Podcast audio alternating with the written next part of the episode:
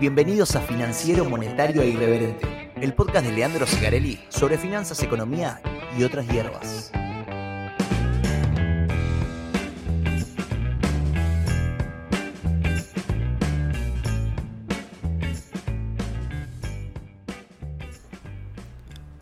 Tengo un problema.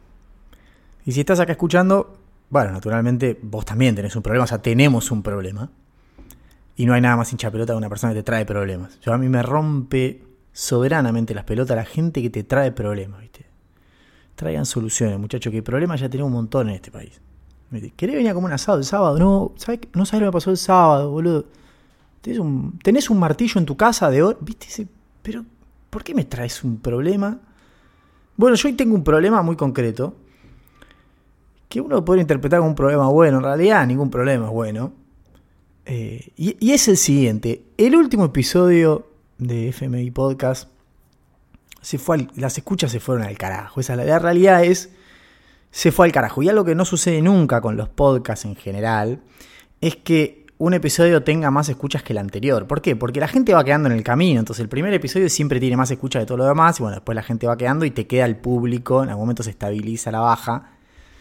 Nosotros veníamos con una baja muy suave del público que estaba escuchando los podcasts, lo cual era muy bueno, ya les dije. Y este último episodio sucedió lo, que no queríamos que suceda, que es que las escuchas de este último episodio, del anterior, del cuarto, del de dolarización, eh, fueron superiores a las del 1, el 2 y el 3. Entonces ahí tenemos un problema. ¿Por qué tenemos un problema? Alguno puede estar diciendo de otro lado, no, flaco, festejalo. Festejalo, metiste un golazo, sos Gardel. No, no es un problema, esto es un problema porque esto puede estar indicando de que llegamos al pico máximo de esta temporada. Y cuando las temporadas a tener 20 episodios, como las tenían las de Mercado en la Mira, y la realidad es que si llegamos al máximo en el cuarto episodio, ¿qué, queda para todo lo que viene después? Todo caída a partir de acá. Es triste si nos ponemos a pensar. Entonces yo lo que les voy a proponer ahora es que hagamos una campaña y que todos se comprometan y me ayuden a, hacer que esto siga subiendo y que se descontrole y, ya está, que termine donde tenga que terminar. Vamos a hacer una campaña que se va a llamar Una escucha para Lean, una escucha para el ego de Lean. Así no, no es tan dolorosa la caída después del éxito que fue el episodio anterior. Entonces, ¿qué es lo que tienen que hacer ustedes? Cada uno de ustedes se tiene que comprometer en recomendarle este podcast a una persona. ¿Bien? Si todos lo logran, duplicamos el público, somos Gardel. Si no, bueno, con que la mitad logre su cometido, vamos a tener una suba de escuchas muy significativa y va a hacer que esto siga, porque el motor de todo esto es, eh, es qué tan motivado estoy yo, y eso depende de ustedes. Eh, la verdad que, más allá de que el último episodio fue un éxito, eh, interactuaron mucho, me escribieron mucho por Twitter, nos cagamos de risa, la verdad, surgieron un montón de cosas y eso ayuda mucho, pero bueno, ahora después voy contando las cosas que fueron sucediendo durante la semana, se sucedieron una serie de hechos que obviamente hicieron que la relevancia del podcast se multiplique. Y bueno, sucedió lo que sucedió, que es lo que les estoy contando. Así que comprométanse conmigo y vamos a seguir empujando esto. Así continúan los niveles que está. Yo igual acá, soldado, no, no me voy a ir, pero bueno, contra más mejor. ¿Qué tenemos para este episodio? Tenemos un episodio de una hora. Ya la gente me empieza a correr en las redes Ahora es al revés, gente que me amenaza, pero tipo con nombre y apellido. O sea, no sé, Juan Carlos Pérez me pone flaco, si dura menos de una hora, te voy a buscar a tu casa. Bueno, ahora la gente quiere que dure más. Ustedes son, el país está como está por culpa de que, somos como somos. Porque, eh, pero es muy largo, hay que hacer un tupper, incortarlo. Ahora empiezo a achicar, no, no podés bajar de una hora. Es imposible tenerlo contento a todos, la realidad es esa. Pero quédense tranquilo que esto va a durar una hora. Porque ¿qué tenemos? Tenemos para Estados Unidos algunos datitos y algunas discusiones teóricas. La verdad que el episodio anterior también nos pudimos sacar el, lastre de la mochila, yo me pude sacar, de explicar el marco teórico y de aclarar algunas cositas de la Reserva Federal, con lo cual va a estar bueno eh, hoy poder discutir sobre esa base. Bien. Básicamente vamos a charlar de, la disputa entre, entre Blanchard y, Krugman y Taylor. Tipo, es, boludo, se están peleando Blanchard y Krugman, ¿me entendés? Y el verdulero te mira como diciendo, no sé ni qué decir, flaco. O sea, ¿querés criolla o, manteca? ¿Cuál te lleva? Flaco, o sea, sos boludo. los de los manuales. ¿Viste? O sea que si estás acá y te interesa eso, sos un nerd primero. Pero está bien igual, porque estamos todos acá en esta. Así que nada, esa es la propuesta. Se están peleando los dos manuales, Blanchard y Krugman. Buenísimo, boludo. no salgamos este sábado que a escuchar el podcast que se pelean Blanchard y Krugman. Bueno, nada, le vamos a poner un poco de onda a eso. Vamos a hablar de algunos datos que salen en Estados Unidos. Después vamos a ir a la sección random, donde voy a hablar de, dolarización nuevamente, porque obviamente al funcionar tan bien el del episodio anterior, voy a seguir robando con ese como un campeón. En realidad quería cerrar algunas cosas del episodio anterior. Y, tú, y participé en un space del amigo Daniel Sinaga con Más Latón y un colega ecuatoriano donde hablamos de dolarización. Lo hablamos en muy buenos términos, con argumentos, datos, y la verdad que estuvo muy bueno. Así que nada, voy a retomar algunas cosas de eso, voy a contar las conclusiones a las que arribamos eh, y bueno, eso va a ser la sección random. O sea, una continuación, un cierre más bien de la, de la sección random anterior.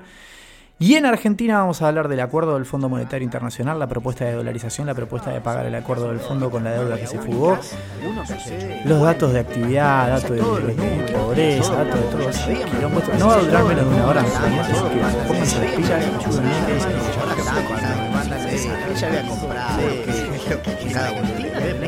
Siempre los tipos van y rompen el McDonald's. Siempre recuerden que los mercados votan, sí, pero no militan. Así que, Bueno, eh, Estados Unidos, vamos a arrancar. Lo, de, lo del marco teórico de, la vez pasada, la verdad que estuvo bastante bueno. Varios me pusieron un par de cosas que no entendí, me perdí, qué sé yo. Está bien, es natural que te pierdas y que no entiendas algo. Porque a todos nos costó mucho tiempo, la verdad, y muchos, mucho ejercicio entender algunas cosas. Pero bien cómo es el cerebro con estas cosas. Yo siempre digo lo mismo. Yo te digo Tupper una vez y me decís qué, mierda es. Te digo Tupper en dos veces y decís, ¿qué carajo es? Te digo tres y dices, ah, la que venís, no, cuatro, ah, la... Y en algún momento el cerebro hace como el clic, se destraba y comenzás a entenderlo. Hay muchas cosas que funcionan así, eh, lamentablemente para los que laburan de esto o están estudiando economía, que es más recurrente, escuchan los conceptos que yo uso acá más recurrentemente y les es más rápido. Para el que no se dedica a esto, puede editar un poco más. Pero bueno, de hecho alguien me ponía el otro día, no me acuerdo quién, que le había prometido que le iba a pasar algo de, la estabilización de Bulgaria, algo que mencioné yo en la sección anterior. Y me acordé y dije, che, te debo algo, que no me acordaba si era eso u otra cosa. De hecho hay alguien que me pidió algo de hiperinflación y no se lo pasé. Pero no pude rastrear el usuario, se lo debo. Eh, y me dijo algo así como, sí, igual, si no me contestabas, lo iba a googlear. Y sí, o sea, yo lo hago de buena onda porque me escuchan, me ponen retweet, me, suben el ego, así que bueno, obviamente les voy a tratar de ayudar en todo, pero la realidad es que la respuesta es googleás y va a aparecer, o sea, no es que es. Pero bueno, hay que tener tiempo también. Por eso vengan acá, tranqui, que yo les explico todo lo que puedo en el marco de la hora que tenemos para estar eh. ¿Qué pasó esta semana? Está bueno la gimnasia de salir un poco del minuto a minuto, ¿no? De los índices americanos y mirar la semana. Si yo hubiese grabado esto el martes, los meaba a todos porque el Standard Poor's estaba arriba de 4.600 dólares, digo, esto seguía subiendo. Y bueno, eh, la verdad que cuando vos mirás el gráfico, hasta el martes eh, venía subiendo de manera descontrolada. Creo que tiene una sola vela roja importante, otra con mucha indecisión. Y venía haciendo para arriba, ¿no? Como veníamos diciendo, de la zona de 4.200, esto para arriba, eh, fue para arriba, anduvo bárbaro. Pero Miércoles y jueves fueron ruedas muy malas, muy malas sobre todo la de jueves, ¿sí? sobre todo la de jueves tuvimos una baja de 1,5%, que para Standard Poor's ya saben que es bastante. Diversas explicaciones al respecto. Eh, voy a pasar rápido esto porque en realidad, eh, aparte de que en esta zona es una zona en la que ya les dije que va a haber un poco de congestión, y que naturalmente como tuviste un movimiento alcista muy agresivo, va a haber gente con ganas de vender, básicamente. Por dos razones. Primero porque fue el pivot de, la corrección pasada, con lo cual el que estaba engrampado desde ahí estaba esperando este nivel para descargar y decir, bueno, listo, empaté, recuperé lo que compré. Y después la realidad que todos los que compraron en 4200, viste, empiezan a hacer los números y dicen, bueno, ¿cuánto más? No te digo que todos hayan vendido, pero que una parte haya tomado ganancia suena lógico. Por eso a veces se habla de corrección sana y demás. Yo sé que hay algunos que se hacen los cancheros y dicen, ah, ese concepto, ¿qué corrección es sana? Y flaco, si ganaste 15% en dólar en 30 días, por ahí quieras, o sea, vender una parte. Y eso es sano porque da también tiempo, espacio para el recambio de posiciones, porque el que se quedó afuera y no compró está esperando que suceda algo para poder entrar. Entonces ese recambio de posiciones le da aire al movimiento, porque el tipo que entra 30% arriba eh, va a tener mucha más tolerancia a estar adentro del activo cuando suba otro 30% más. El tipo que arrancó en cero cuando subió 30, cada puntito que le sube es una invitación a vender toda la mierda e irse. ¿Se entiende? Y si no se entendió, no importa, porque voy a volver sistemáticamente sobre este tipo de cosas. Vamos a los datos. Esta semana tuvimos mucho dato en la economía estadounidense antes de ir a la pelea de Krugman y Blanchard, que es como, yo la estoy pintando como si fuese, no sé, la vuelta de Showmatch, ¿viste? El, sorteo del mundial, van a estar todos ahí, boludo, pará, pará, no me mandes mensaje que se pelearon Krugman y Blanchard. ¿De qué hablas, Enrique? No sé, yo tampoco sé. Ahora lo vamos a ver, igual no se pelearon, en realidad, un intercambio. La sociedad se va civilizando igual, ¿eh? después van a ver por qué. El título del episodio de hoy apunta a eso, ¿no? Un par de discusiones tuve con altura, con buena leche. Hacía mucho y me hizo muy bien discutir así. Como que crecemos todos, ¿no? Mentira, bueno. Tuvimos dato de precios, pero no el índice de precio al consumidor, sino el índice de precios de los gastos de consumo que es el que mira principalmente la Reserva Federal. Ya les expliqué esto hace mucho, pero lo vuelvo a explicar. La Reserva Federal en realidad cuando te habla de la inflación no te habla del índice de precios al consumidor. La Reserva Federal mira todo, como siempre digo.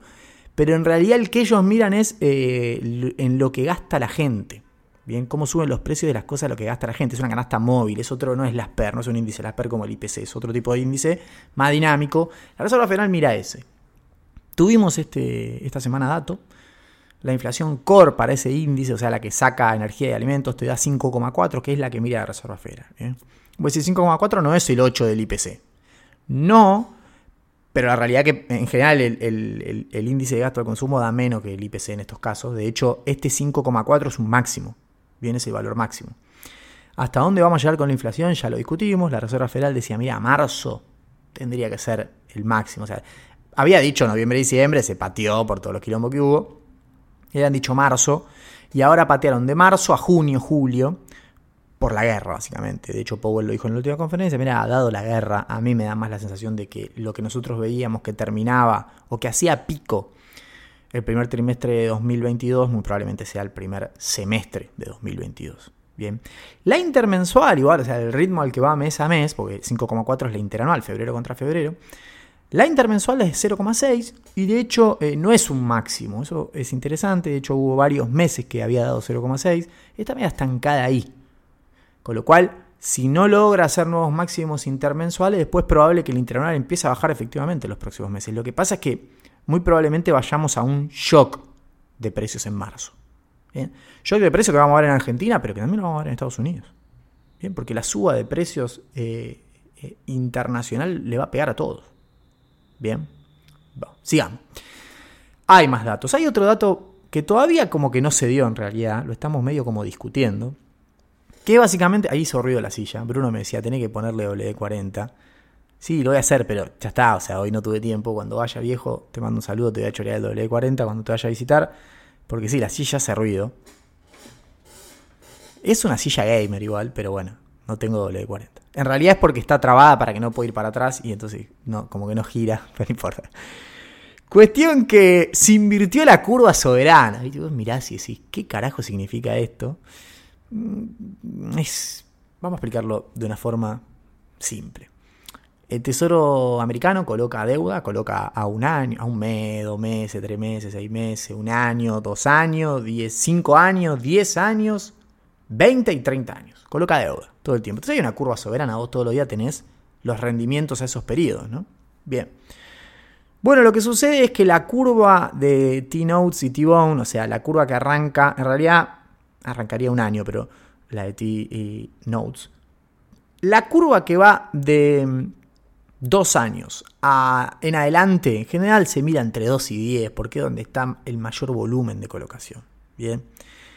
Esa curva está en cero, o sea, la pendiente está casi cero, está flat y está con una clara tendencia hacia la inversión. ¿Qué significa esto? Que, básicamente dicho en criollo, empieza a rendir más plata, ¿bien? O empieza a pagar más tasa de interés, en realidad es rendimiento, la colocación a dos años que la colocación a 10. Bien, la curva está invertida, ¿viste? Decís, bueno, si yo te tengo que prestar un año, te cobro 5. Ahora, si tengo que prestar a 20, te voy a cobrar más, te voy a cobrar 8. Porque no es lo mismo prestarte a uno que clavarme 20 años. Lo lógico sería que la pendiente, llama prima por, liquidez, tenga pendiente positiva. Bien, que sea que la curva vaya para arriba cuando uno mira los rendimientos. Bueno, se invirtió, está para abajo. En realidad a cero, pero va camino a invertirse, a que rinda más prestarle a dos años que a 10 al tesoro. Bien. Y acá empiezan las brujerías, ¿no? Porque digo, en general, no vamos a eso con pinzas, pero digo, en general, siempre que la curva soberana americana se invirtió, terminó, o sea, anticipando lo que después fue una recesión económica, o sea, una crisis económica, una caída del producto. Bien, cuando vos mirás en la página de la Reserva Federal de San Luis, que les recomiendo que entren en la base, es muy buena, eh, la diferencia entre rendimiento a 10 y rendimiento a 2, que eso te da la pendiente de la curva que hablábamos, cuando pasó a ser negativa, al poco tiempo hubo una crisis. Y acá estoy viendo, en el 89 tuviste la crisis del principio de los 90, en el 2000 tuviste la crisis de 2001, en el 2006, 2007, esa es discutible igual, tuviste la crisis subprime, lo tuviste eh, previo al COVID, ¿sí? previo al COVID estuviste casi en cero, después tuviste la crisis del COVID, uno dice, bueno, creer o reventar. Y bueno, lo tenés ahora, con lo cual uno podría decir el año que viene entonces probablemente tengamos una recesión. ¿Es brujería? Bueno, hay una especie de explicación de fondo, que es obviamente que en general vos tenés inversión de la curva cuando venís de procesos inflacionarios que se descontrolan. De hecho, todos estos periodos donde yo mencioné tuviste descontrol de la inflación. Entonces, ¿qué es lo que sucede? El mercado empieza a ver el proceso de desinflación hacia adelante y por eso la curva se invierte. ¿Estamos? Entonces, lo que te dice, mira, si tengo que prestar hoy, te voy a prestar al, 10%, porque sé que la inflación hoy está descontrolada. Ahora, si me decís te presto a 10 años, está bien, te presto a menos, te presto al 5, porque sé que cuando vos controles la inflación, los próximos años haberte prestado el 5 me va a alcanzar, porque la inflación va a ser menos. Entonces, e, existe esa, esa relación, esa es la explicación de por qué primero la curva se invierte. Y después, ¿por qué eso termina una crisis? Bueno, porque cuando la inflación se desmadra, ustedes ya saben, la Reserva Federal se pone eh, eh, estricta con la política monetaria. Y eso generalmente hace que la actividad, cuando funciona la curva de Philip, recule. Entonces terminamos teniendo una especie de recesión. Alguno podrá decir autoinfligida, discutible, pero hay una dinámica. Efectivamente se cumple igual esto. Bueno, estamos ahí, al borde de que la pendiente pase a ser negativa y tengamos otro tipo de discusión. Y yo voy a ir borrando todo esto que ya dije. Así seguimos con los datitos y seguimos metiéndonos ya en la discusión. Porque la discusión, el mandato es dual. ¿Vieron? La Reserva Federal tiene que tener estabilidad de precio, tiene que tener eh, pleno empleo. Entonces, las discusiones como que corren en paralelo vía curva de Philip, pero digo, son dos discusiones. Bueno, el mercado laboral estadounidense está recontra recaliente. Yo ya les comenté. ¿Esto qué significa? Significa de que hay 1,7 puestos de trabajo vacantes ¿bien? por cada persona que está buscando empleo. ¿Mm? O sea, hay 5 millones de puestos eh, a llenar. O sea, si vos metés a todos los que están buscando con todos los puestos que hay, te quedan 5 millones de puestos que no los tomó nadie. O sea, el mercado está explotado. Bien, está explotado. De hecho, se conoció el dato de ADP y Estados Unidos en marzo creó 455 mil puestos. Son unos psicópatas. Sigue teniendo problemas porque obviamente el dato que nosotros vemos de cuánto buscan y cuánto queda tiene que ver con la dinámica. No es algo que uno pueda ver eh, un mes y al otro mes queda estable. ¿Estamos? Entonces vos por ahí generás, tenés 5 millones de puestos disponibles. Generás un millón de puestos y por ahí al otro mes tenés 5 millones de vueltas disponibles. ¿Por qué? Porque si generaron un millón de vacantes nuevos. ¿Me explico? De hecho, hay 129 millones de puestos de trabajo en Estados Unidos privado. Antes de la pandemia había 128. Bien. O sea, se destruyeron en el medio de la pandemia más o menos 20 millones de puestos de trabajo. Se recuperó todo, ya están un millón arriba. E igual tienen una demanda de gente para laburar gigante. Bien. Y esto obviamente pone en duda todo, porque la realidad es que si el mercado laboral está tan caliente, muy probablemente los salarios empiecen a subir y ahí empieza a haber algún tipo de problemas en, el proceso de desinflación y demás. Y ahí es donde Blanchard, Taylor y Krugman empiezan a intercambiar, la mayoría en Twitter. Taylor creo que no, tiene Twitter pero no lo usa, pero sí Blanchard y Krugman, de manera amigable, sus visiones. Entonces, arranquemos con Blanchard. Blanchard lo que dice es, eh, Blanchard es de los manuales, eh, para que estudie economía, el que está en el manualcito. Es lo que ya venía diciendo, mira, los últimos paquetes de Biden están de más. ¿Por qué? Porque si yo agarro el PBI que tendría que tener Estados Unidos si no hubiese tenido la crisis del COVID y seguía creciendo a su tasa natural del 2 y pico por ciento, en realidad 2%, y veo el PBI que tiene hoy efectivamente, lo que veo es que hay un gap a llenar de actividad que con los programas que está impulsando Biden lo llena y, lo llena de más. O sea, ¿por qué? Porque si vos metés casi un billón de dólares, era el último programa que se discutía, a eso le aplicás un multiplicador fiscal y de la demanda, qué sé yo, pum, terminaste yéndote por arriba del gap. O sea, este programa es más grande de lo que la economía necesita. Eso es lo que te estaba diciendo Blanchard. Con lo cual vas a tener un problema de inflación. Bueno, dicho y hecho. Bien. Algunos podemos discutir, ¿fue eso no fue eso? El tipo lo dijo y sucedió. ¿Mm? Entonces la discusión ahora, lo que dice Blanchard es, mirá, dado que sucedió eso, vos tenés que ser más duro con la política monetaria de lo que está haciendo. Me parece bien que la Reserva Federal recalcule la dirección, pero tiene que ir más rápido. Tiene que ir más rápido porque el último antecedente que nosotros tenemos de una crisis inflacionaria que pueda ser comparada con esta es la crisis del petróleo. Es la crisis de inflación que Estados Unidos eh, tuvo a fines de la década del 70. Es la crisis de inflación que solucionó Paul Volcker metiendo una suba de tasa fenomenal. Volcker es el que nos chocó la deuda de Latinoamérica, intentando solucionar la inflación de Estados Unidos.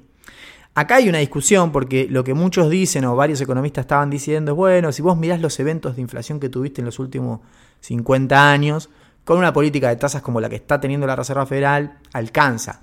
Lo que dice Blanchard sobre esos estudios es, en realidad, e, el único escenario comparable con el de hoy es el de, los, el de mediados de los 70, ¿sí? 80.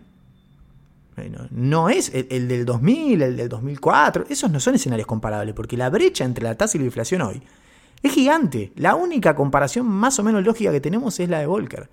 Y lo que dice él es, cuando nosotros vamos a ver ese proceso de desinflación, tardó 8 años. Con lo cual, si nosotros vamos a este ritmo, vamos a tener 10 años de inflación alta. Bien, fíjense que es una postura bastante distinta a la que tiene la Reserva Federal y la que tiene Krugman, ahora voy a decir por qué. De hecho, Taylor se mete acá. Y una de las cosas que había dicho Taylor a fines de 2021 es básicamente algo parecido. Digamos. Si vos mirás las políticas que se hicieron previo a que venga Volcker a la Reserva Federal, política de control de precio y demás, que son todas las cosas que está haciendo el gobierno de Biden, eso no funcionó. Con lo cual, no solo tenemos un escenario complejo, sino que estamos perdiendo tiempo. ¿Mm? Blanchard suma algunas cosas más. En realidad, él está preocupado, eh, muy preocupado por la situación del mercado laboral, porque él lo que dice es, si vos tenés un mercado laboral tan picado, los trabajadores pueden eh, conseguir aumentos salariales, no infinitos, pero digo, sí pueden tratar de querer recuperar lo que perdieron. Que, que eso en general, dice él, no sucede en la economía americana si vos tenés más o menos controlada la inflación el trabajador siempre va mirando para adelante. Ahora, cuando la inflación se desboca, en términos nominales, el trabajador empieza a hacer la cuenta y empieza a querer recuperar para atrás. Y en este mercado laboral tiene muchas posibilidades de poder recuperar. Y acá el problema es que si hay ese catch-up, o sea, donde el salario recupera lo que perdió, vas a tener un problema con la inercia. Porque vos tuviste tres inflación.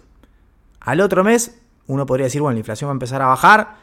Sí, pero si los salarios que vieron ese 3 te negocian un 3% de aumento ese otro mes, al siguiente mes volvés a tener inflación por salario. Bien. Acá el Fondo Monetario esta semana publicó en su blog una, nota eh, medio como contradiciendo un poco esto, porque en realidad lo que ellos dicen es, no, a ver, el aumento salarial vos lo tenés principalmente en los trabajos eh, peores pagos, o sea, el tipo que trabaja en McDonald's. Ese es el que está consiguiendo aumento salarial fuerte. Y es en donde tenéis las vacantes. Están ahí esas vacantes, no están en ingenieros. Nadie busca ingenieros. Están buscando y falta en Estados Unidos son gente que se ponga en un mostrador.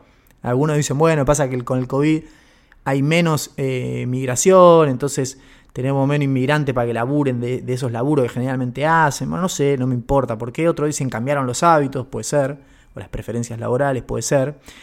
Lo cierto es que tenés un problema puntual en ese tipo de trabajos. Y la realidad, que lo que dice el fondo, es cuando vos mirás lo que ese tipo de trabajo suma en la inflación es muy poco. Es muy poco. Básicamente por el peso concreto que tiene. ¿Estamos?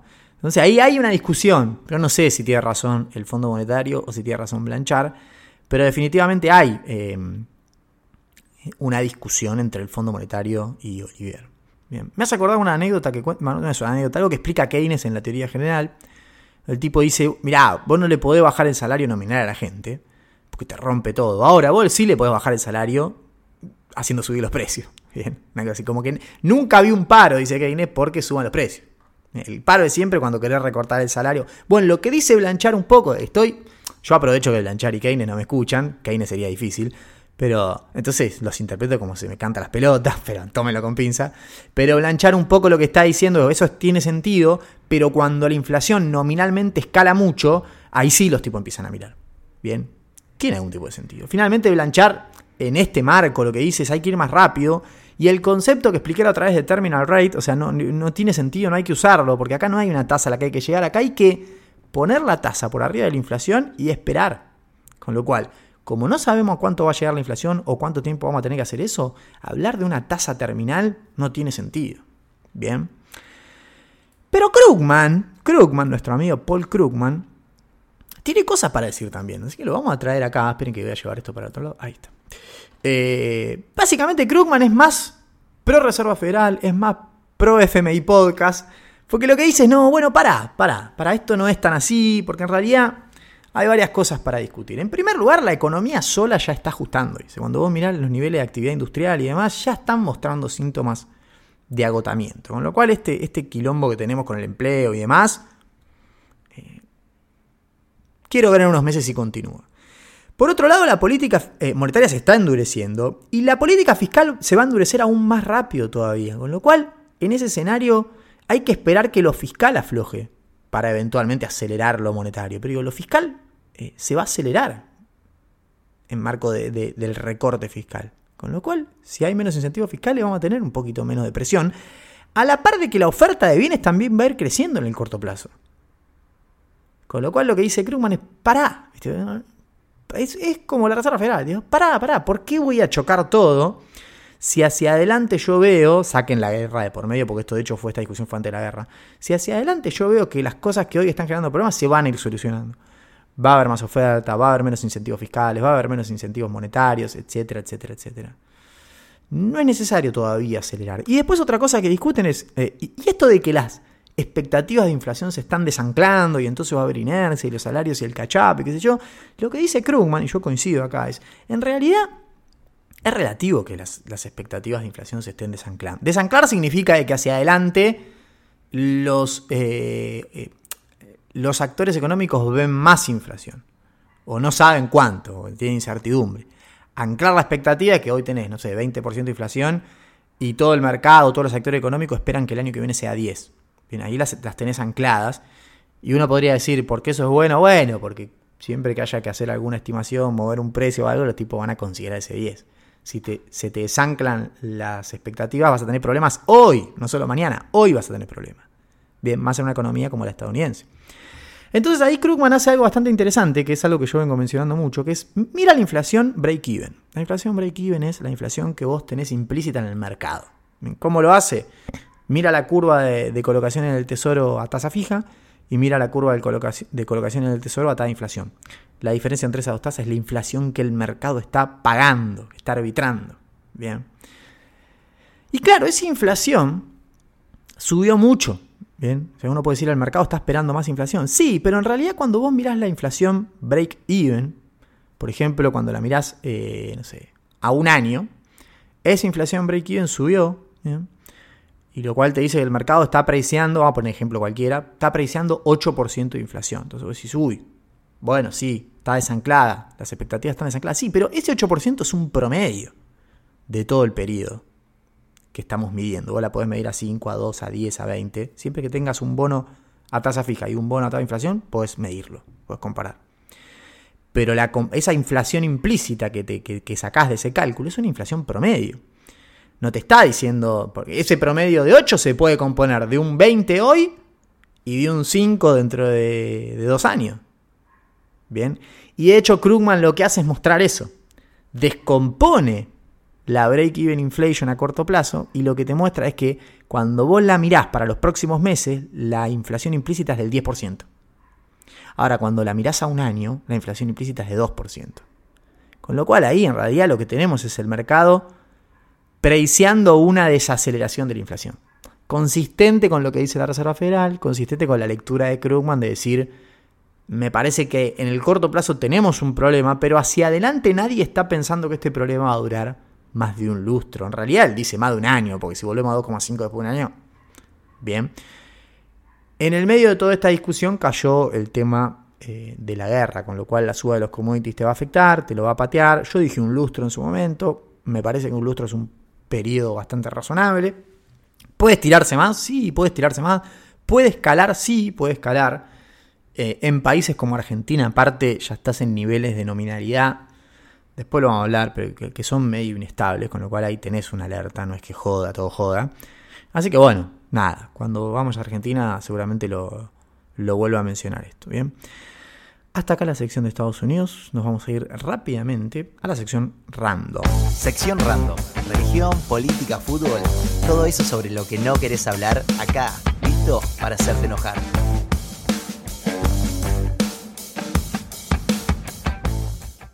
Bueno, sección random, como les decía recién. Y como les comentaba en la introducción, eh, yo puedo ocultar mis convicciones, pero lo que no voy a ocultar son mis intereses. Y mi interés es que este podcast sea muy conocido. Con lo cual, como funcionó lo de dolarización en el último episodio, voy a seguir robando con eso. Igual, como les dije, ya medio que tenía pensado como darle un cierre porque quedaron algunas cosas que no terminé de explicar Hubo algunas consultas después, con lo cual estaba bueno. Pero bueno, sucede que en la semana mi amigo Dani Siosigana me invitó a un space para discutir el tema de dolarización con el señor, me pongo de pie, va a hacer ruido la silla, Carlos Maslatón, y con un colega ecuatoriano. En realidad nos enteramos ahí en vivo que eh, no, no, era ecuatoriano, sino que era español viviendo en Ecuador hace 10 años. Y vos decís, por qué estás remarcando. No es un dato muy importante, ténganlo en la memoria. Bien, esta persona hace 10 años que vive en Ecuador, en realidad no es ecuatoriano. Bien, es de España. No va a ser nada eh, racista lo que voy a decir. ¿no? ténganlo, porque después vamos a llegar a un punto de la discusión donde eso se va a volver relevante. ¿bien? Bueno, eh, el Space fue un éxito rotundo. Y bueno, la verdad que si Maslatón anda en un día más o menos normal, el chabón la va a romper habíamos traído un tipo que supuestamente era de Ecuador, que nos iba a explicar cómo fue la dolarización en Ecuador, y estaba yo que te puedo meter un chiste, hacer una polémica, y tenía una posición muy clara en contra de la dolarización. iba a estar bueno. Y la verdad estuvo buenísimo, estuvo muy bueno porque eh, el colega ecuatoriano español llamado Luis, eh, tipo muy copado, con buena onda, técnicamente sólido, y con una posición muy clara a favor de la dolarización. Entonces, de la dolarización de Argentina ¿eh? O sea, de, hecho, en un momento dijo, todos los países latinoamericanos tendrían que dolarizarse. Entonces se generó un intercambio muy bueno eh, y el Space fue un éxito. A mí me disparó un montón de cosas. Pero lo más importante que me disparó y, que estuvimos hablando ahí, de hecho lo indagamos un poco con Carlos a este, este joven eh, colega ecuatoriano español, y bueno, ahí aparecieron algunas cosas interesantes. Lo primero que él decía, en el medio del space, está grabado en el perfil de Daniel Sinagas, si no, vayan a buscar y lo pueden escuchar, lo pasa que duró como una hora y media. Pero la cosa más importante que él decía es, en Ecuador, la dolarización no se hizo en un contexto de hiperinflación, que fue algo que en algún punto a mí hasta me sorprendió. ¿bien? Porque bueno, una de las cosas que yo expliqué la vez pasada, que de hecho volvíamos a charlar ahí con, Carlos en el Space, es que la hiper te abre una posibilidad de por las malas hacerlo, por que el dinero pierde todas sus funciones, la última es la de transacción, como no, no sirve más como medio de cambio, se empiezan a hacer operaciones en moneda dura y ahí se abre la posibilidad de decir, bueno, muchachos, dolaricemos. En el marco ese, de ese caos social, de hecho, Carlos decía, ¿no? Eso se da con sufrimiento de los pueblos, fusilamientos. Digo, bueno, sí, sí. O sea, no sé si tanto, pero sí, es un escenario medio extremo. Entonces, nada, Luis nos pintó una versión de un Ecuador dolarizándose en condiciones más o menos normales. Y ahí hubo como una especie de trampa, de hecho, eh, no con mala intención, porque la verdad que, eh, se notaba que, había buena predisposición y había mucho nivel también, que eso está bueno. Pero bueno, eh, cuando Carlos empieza a indagar sobre esa situación, aparece un comentario particular respecto de que, está bien, no tuvieron hiperinflación, pero habían tenido eh, quiebre de, varias entidades financieras previo a la dolarización. Bien. Bueno, a mí me quedó resonando, digo, bueno, está bien, pará, entonces no fue un escenario tan... Eh, tan, armónico de un día dijeron, bueno, dolaricemos. Y dolarizaron. Hubo un lío en el medio. Entonces me puse a buscar data y demás de Ecuador y me tomé la molestia de hacerlo un rato, ahora les voy a contar. Pero otra de las cosas que él decía es en su momento eh, la devaluación del, sucre, la moneda ecuatoriana de ese entonces, no fue tanto, porque en realidad cuando se anunció valía 23 mil eh, sucres cada dólar y se terminó haciendo a 25 mil la dolarización. De hecho, el Banco Central de Ecuador decía que para dolarizar el tipo de cambio se iba a ir a 40 mil. Entonces el tipo decía, mirá lo exitoso que fue, que ni siquiera hubo una devaluación muy grande. Bien, fíjate que y, en Argentina puede ser lo mismo. Bien. Yo, bueno, no coincido porque aparte tenía una trampa, eso también vamos a hablar, pero digo, eh, algo de eso, ahora que subimos el nivel, para mí me pasa eso. Yo, si tengo que discutir con un boludo en Twitter que está, que está en bolas, no le voy a dejar pasar una. O sea, la realidad no le voy a dejar pasar una. Ahora, cuando viene alguien con un poquito más de, nivel y con buena predisposición, digo, no, uno se pone más, eh, empieza a escuchar. Y si, yo eso creo que, puede llegar a suceder en Argentina en el sentido de que cuando uno hace la conversión de los pesos contra dólares, si tenemos que cambiar todos los pesos y darle dólares, bueno, se haría, no sé, a 1500, ponele, por tirar cualquier número, 1500 pesos por dólar. Bueno, tal vez no sea 1500, porque ese es un escenario de, caos y extremo total. Tal vez en el medio aparezca, por ejemplo, los dólares del colchón que los privados tienen como financiamiento al Estado para que haga la conversión. Eso puede pasar.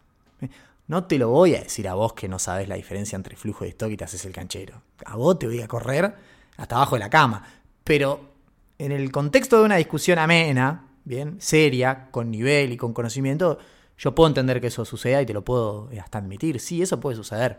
De hecho, en Argentina hay un stock de dólares fuera del sistema, que después vamos a discutir en la, sección argentina, vamos a discutir cuántos son, que puede dar calce a eso. Lo que pasa es que esos, esos dólares están en el sector privado y tienen que pasar al Estado. Pueden pasar vía la forma de financiamiento, endeudamiento público, para hacer el programa, blanqueo, etcétera, etcétera. Hay herramientas para hacerlo. Lo que pasa es que estábamos en la discusión chiquita, no podíamos dar un paso, entonces ya no te la iba a contar. Bien. Pero bueno, eso puede suceder, sí, o sea, eso puede mejorar la conversión. Ahora la realidad, y ahora ya nos vamos a meter en el caso ecuatoriano y lo que estuve eh, averiguando, investigando y buscando. En realidad, cuando Ecuador hace la dolarización, estaba en el marco de un caos social y económico total. Total. Es real que no estaban en una hiperinflación, eso es real, este colega Luis tenía razón, estaban en la antesala. De hecho, el último trimestre, la, la dolarización se hace el 9 de enero del 2000. El último trimestre de, 1999 había tenido una inflación del 60% y los precios al productor habían subido 187%. De hecho, días previos al anuncio de la dolarización, habían quebrado varios bancos, algunos de ellos habían sido estatizados, o sea, salvados. Y se habla de la mitad de los bancos entre quiebra y salvataje del Estado, la mitad de los bancos. Y de hecho, creo que fue una semana antes, eh, eh, se anunció el feriado bancario y el congelamiento de todas las cuentas. O sea, los ecuatorianos fueron incautados. O sea, tenían un corralito, una inflación galopante y un tipo de cambio que no se depreció tanto, tanto, desde que se anunció la dolarización hasta que se terminó de realizar. Pero que a lo largo del último año había saltado un 360% porque de hecho él me lo nombró en algún momento, yo dije pasar, después lo busqué, el sucre eh, con 5.000 sucres comprabas un dólar, ese era el tipo de cambio cuando arrancó todo este lío, que en cuestión de meses lo llevó a 23.000. Quebró a todo el sistema financiero, hizo que el déficit del, del Estado llegue a los 15 puntos del PBI. Bien. Para que ustedes se den una idea, esa suba de 5.000 a 23.000 sucres, en una semana subió de 7.000 a 19.000. 171% de suba del tipo de cambio en una semana.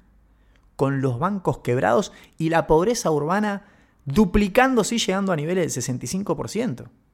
Los precios volando al 187%. En ese contexto, los tipos de la Teníamos razón con Carlos. Fue por las malas.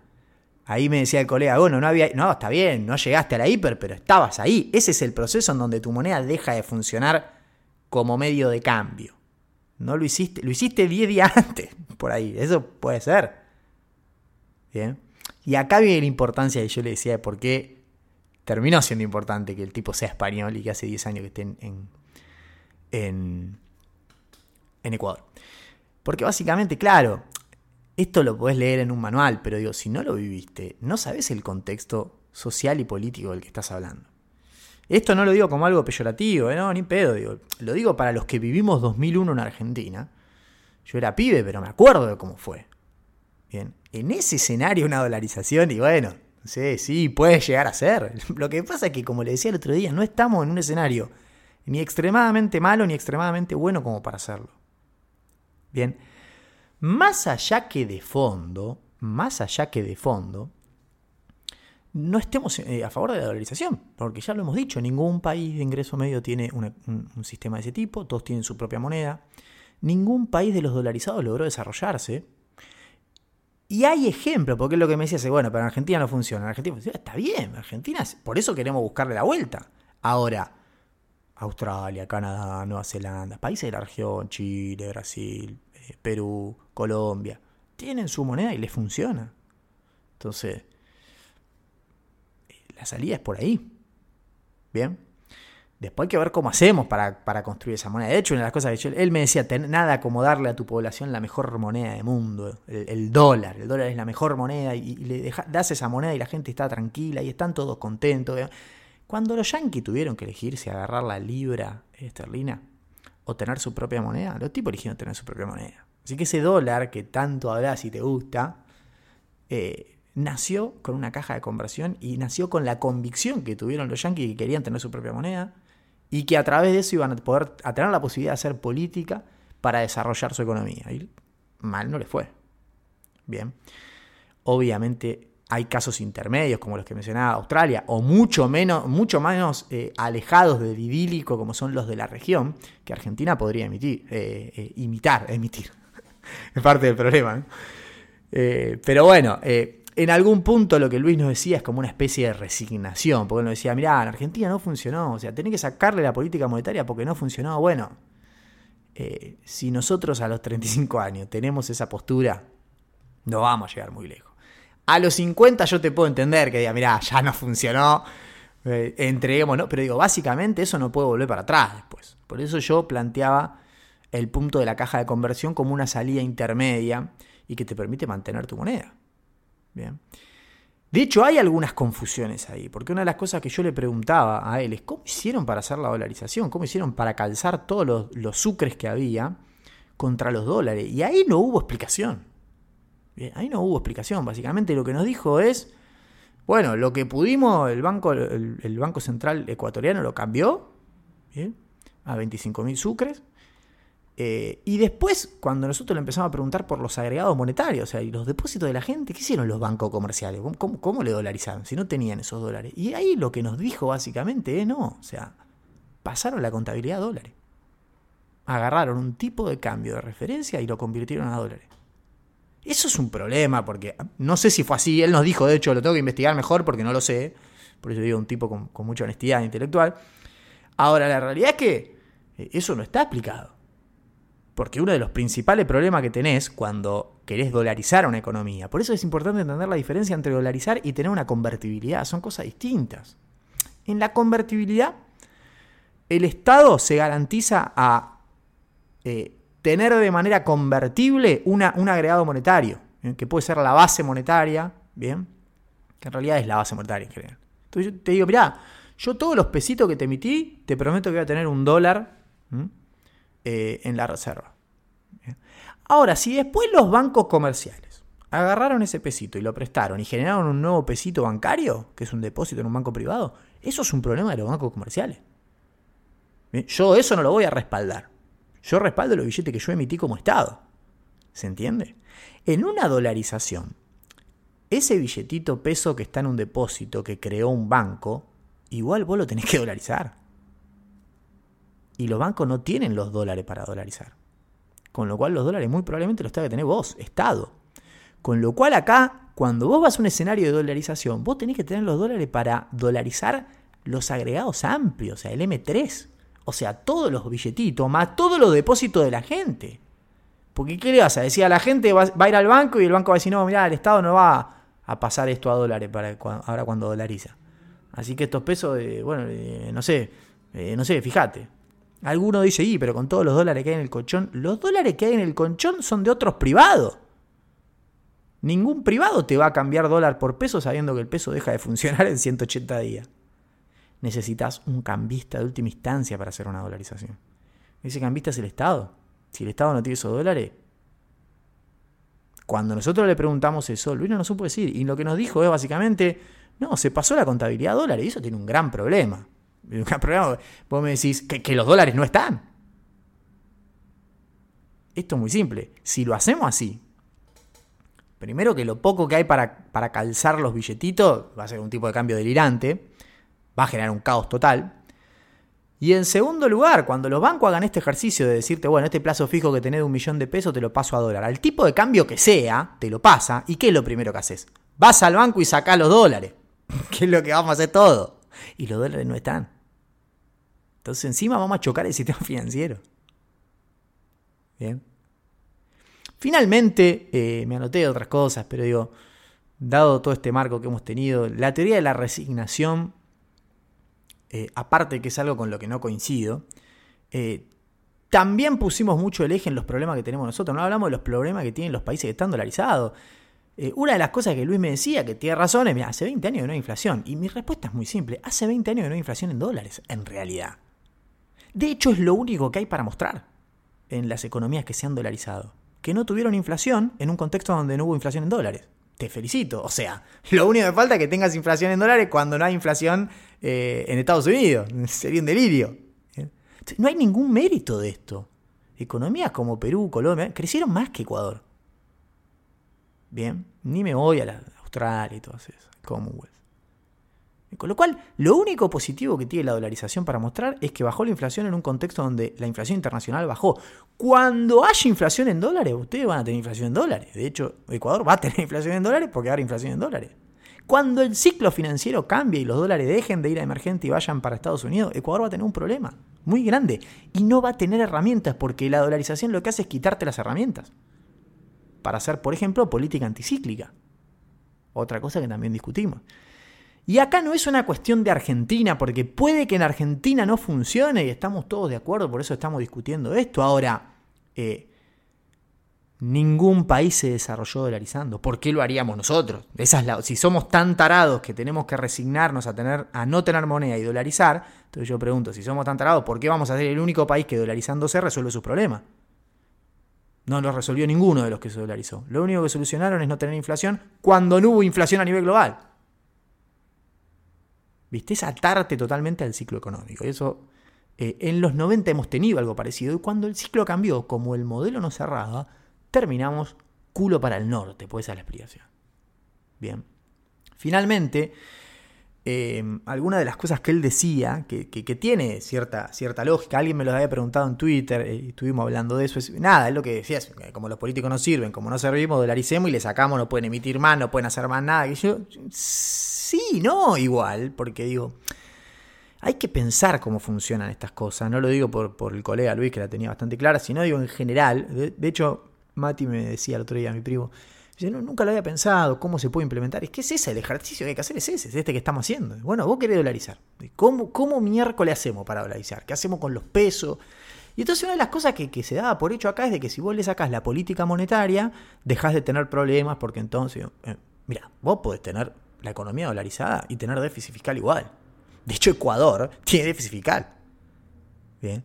Entonces, ¿cómo puede ser que si vos no podés emitir, tengas déficit fiscal? Piensen, ¿de dónde pueden salir los dólares? Te financiás en el mercado. Ecuador coloca deuda. Ecuador tiene déficit, bastante, y se lo financió con endeudamiento. En algún momento le cortaron el endeudamiento y tuvo que ir al Fondo Monetario. De hecho, firmó un acuerdo eh, parecido como a, la par nuestra. Bien, un poco antes. Estamos, con lo cual, en una economía dolarizada no, te obliga a ir a un, a un déficit cero. Vos tenés que tener déficit cero para dolarizar, porque si no, a menos que tenga el equivalente de reservas neta, pero una vez que estás dolarizado, puedes tener déficit. Lo financiás con endeudamiento. ¿Cuánto te puede prestar el mercado? A Ecuador le ha prestado unos largos años. A Macri en Argentina, sin dolarización, le ha prestado unos largos años. Imagínate. Bien. Y cuando no te prestan más, vas al Fondo Monetario. Y cuando el fondo no te presta más, podés usar reservas para bancar el déficit. Si tenés reserva, tenés un stock ahí para fumarte. Y finalmente, si en algún momento se te acaba la reserva también, vas a ir a, recurrir a, la forma que tenés de solucionar el déficit, que es o subís un impuesto o bajás un gasto. Uno decía, ¿qué otro impuesto? No subestimes nunca la capacidad de poner impuestos de los estados en general. Bien. O si no, hacer un ajuste. ¿eh? O decir, le pone un corseto. Y sí, obvio que te pone un límite, te pone un margen. La caja de conversión funciona parecida, pero te da más márgenes, pero funciona más o menos parecida. Bien. Pero bueno, eh, no significa que el día de mañana va a pasar a tener todo en equilibrio y que no va a haber problemas.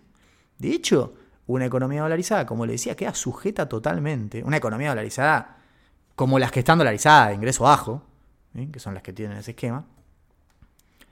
Y bueno, básicamente quedas atado a lo que suceda con el precio de los commodities y el ciclo financiero global. Si vienen dólares para emergente, tal vez tengas un, un changüí.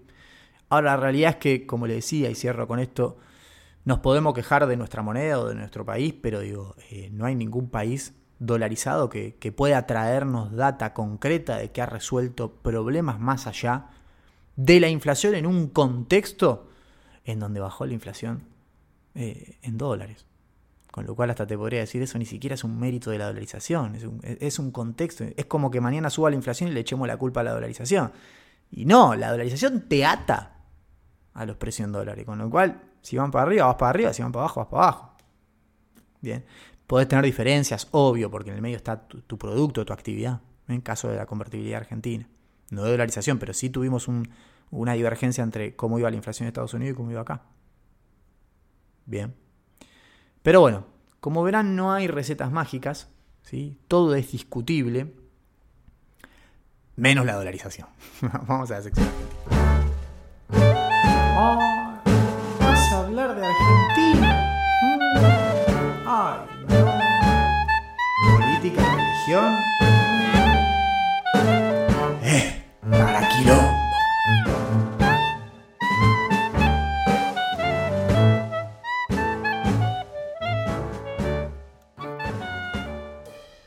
Finalmente el board en Estados Unidos aprobó el acuerdo con Argentina. Llegó la teca, ¿viste? Vos decís que va, que viene, que el Congreso, que ve. Bueno, ¿cuándo llegan los 7.000 DEX, o sea, los 7.000 millones de DEX, ¿cuánto llegan los 9.000 y pico de millones de dólares? Ya llegaron, ya están. Vinieron con un descuento. Alguno decía, che, pero si mandaron 9.000 millones, ¿por qué en la reserva aparecen 7 o 6 y pico? Porque se descontaron el pago de marzo que debíamos, ¿no? Sí. Ya, ya empezaban, ¿viste? ¡Eh! Se robaron todo, ya se robaron, ya, ya metieron la mano. No, no pasa nada. Había que descontar el pago de marzo, con lo cual términos netos nos dejaron algo así como 7 mil millones de dólares que ya están en las reservas, porque saltaron de 37 a 43 mil y pico. Eh, de eso vamos a ir devolviendo casi todo, nos van a quedar 4.400 millones de dólares netos cuando termine todo este programa. Bien. Bueno, lo importante es que está el artículo 4, que es un documento donde hay un montón de información del board y donde surgieron algunas cosas ya un poco más interesantes. Primero que hay más data hacia adelante, o sea, podemos ver en 23 y 24 por dónde van a pasar los ajustes, el financiamiento y demás. Ahí un poco más de, info está mejor y nos ayuda a comprender un poquito más. Y después, obviamente, yo les decía, le decía a un colega en la semana, eh, bienvenidos al Fondo Monetario, porque la verdad que el, directorio ejecutivo del fondo es, es, el fondo de verdad. Todo bien con Cristalina. Eh, o Lagarto, la que esté, digo, el ejecutivo, el staff, está todo bien. Pero después te queda directorio y el directorio está Estados Unidos, que tiene poder de veto y ahí se ponen, ahí es ahí donde, donde está la posta. Como en su momento el directorio dijo, eh, ni siquiera el directorio, Estados Unidos, al secretario del Tesoro le dijo a su representante en el fondo, dijo, che, a Macri prestale más. ¿Por qué? Porque se me canta las pelotas. Fueron y le sacaron el crédito más grande de la historia del fondo, rompiendo el estatuto, cagándose en todo. Del mismo modo llegamos acá nosotros con este acuerdito que habíamos logrado con, el staff y con, los técnicos y con la presidenta, y lo pusimos en el board y los tipos ahí empezaron a decir, sí, mira, esto está bien. O sea, la conclusión que me dejó a mí es tipo, bueno, está todo ok, sí, dale, dale para adelante, o sea, refinanciémoselo, pero tengo un par de cosas para decir. Y ahí hablaron los tipos que, manejan el fondo de verdad. Primero dijeron básicamente que, eh, esto va a requerir reformas estructurales, básicamente. Eh, lo, pusieron como algo de, che, o sea, está bien así, el acuerdo de hecho se aprobó, así que va a ir así, sin reformas estructurales, pero está ya planteado hacia adelante que Argentina necesita reformas estructurales. ¿Sí?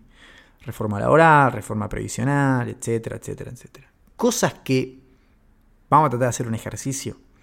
No necesitamos ponernos de acuerdo. Vos por ahí estás del otro lado y pensás, hace falta una reforma laboral.